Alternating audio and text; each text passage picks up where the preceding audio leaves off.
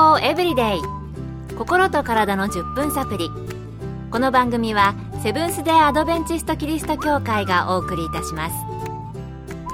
皆様お元気でしょうか？森田美恵です。今日もあなたやあなたの大切な人の心と体の健康に役立つ情報を短い10分間にぎゅっと詰め込んでお届けします。なおこの番組は健康情報番組で医師のアドバイスや治療に変わるものではなくすでに投薬を受けている方病院に通われている方はかかりつけの医師の指導のもとこの番組の情報も参考になさってください毎日健康で生活するためには様々な栄養を体に取り入れていかないといけないですよね。ビタミンも大切な栄養素だと思いますが、前回栄養素を取り上げた時、ビタミン B 群についてお話ししました。B1 から B5 までご紹介しましたが、今回はビタミン B 群の2回目、ビタミン B6 から B12 までを取り上げてご紹介したいと思います。前回に引き続き、ポピンズナーサリースクール片倉町で栄養士として働かれている峰真理さんに伺いました。まずビタミン B6 についてですがビタミン B6 は水溶性で食品中のタンパク質からエネルギーを生産します。筋肉血液抗体などの材料になるタンパク質の合成やアミノ酸の合成を促進する働きがあります。不足すると皮膚炎口内炎貧血などを起こすこともあります。ビタミン B6 を多く含む畑の産物はニンニク、トマピー、シシトウガラシなどです。そしてビタミン B7、ビオチンは体内酵素を活性化しタンパク質、糖質、脂質の材料である脂肪酸、アミノ酸などの合成やエネルギー生産などを補助する働きがあります。また皮膚炎や抜け毛白髪を予防する効果が期待できます。不足すると肌荒れや舌の炎症結膜炎などが起こることもあります。ビオチンを多く含む畑の産物は落花生ヘーゼルナッツひまわりの種などです。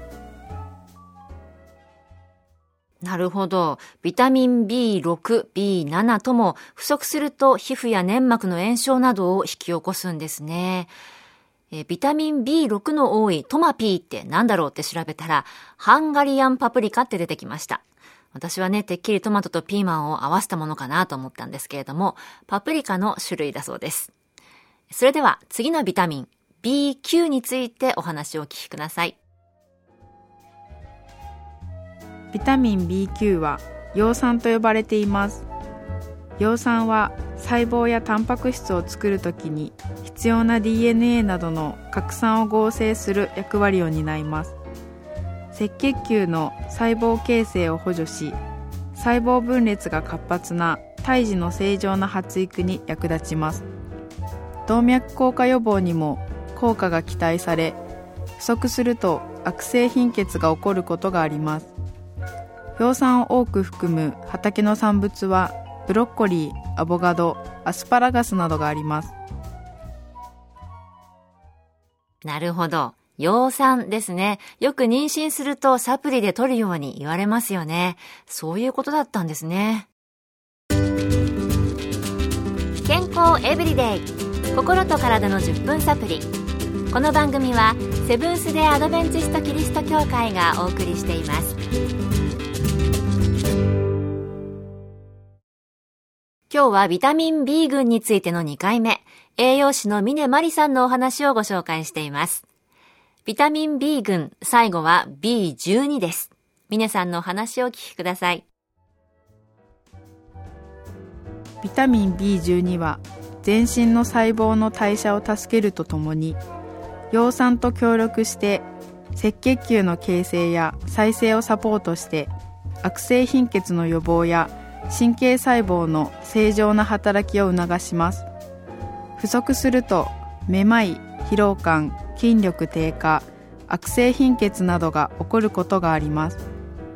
ビタミン B12 は動物性食品からしか摂ることができないと言われていますが動物性食品以外でも海藻類に多く含まれています。病院では貧血気味の時とか疲労感がある時に注射されたりするようですけども、海藻類に多く含まれているんですね。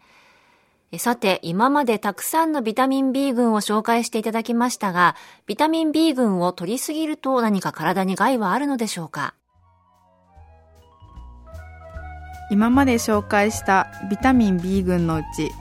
B6、葉酸、ナイアシンは過剰摂取に注意が必要だと言われています。具体的に過剰摂取すると体にどのような影響があるのかと言いますと B6 は手足のしびれや痛み神経障害腎臓結石を引き起こす可能性があります。葉酸は発熱腎麻疹呼吸障害などが生じることもあります。ナイアシンはかゆみやヒリヒリする感じなどの皮膚の炎症や顔の赤らみほてり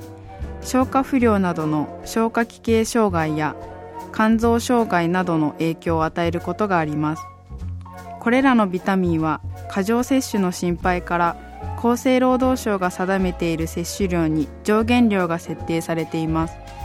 ですが8種類のビタミン B 群は互いに活動を補い合いながら体の健康を保ちます。水溶性であるため不要となった分は尿などとともに排出され体内に貯蔵ができないので毎日摂取する必要があります。そして現代人の食生活はビタミンが不足しているとも言われています。特に今妊娠中の葉酸不足も注目されていますので過剰摂取はそこまで重要視しなくても良いと私は考えていますそうなんですね。ビタミン B 群はお互いに活動を補いながら健康を保持してくれているということでしたね。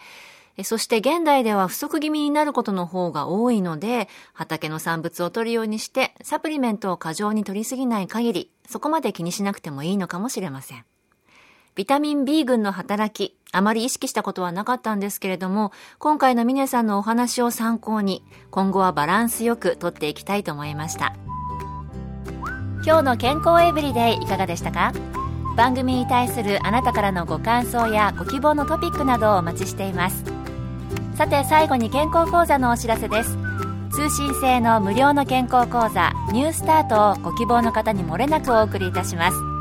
ご希望の方はご住所お名前そして健康講座希望とご明記の上郵便番号241-8501セブンステアドベンチスト協会健康エブリデイの係郵便番号241-8501セブンステアドベンチスト協会健康エブリデイの係までお申し込みください。ウェブページからの受講も可能です。あなたのお申し込みをお待ちしています。健康エブリデイ心と体の10分サプリこの番組はセブンス・デ・アドベンチスト・キリスト教会がお送りいたしました来週もあなたとお会いできることを楽しみにしていますそれでは皆さん Have a nice day!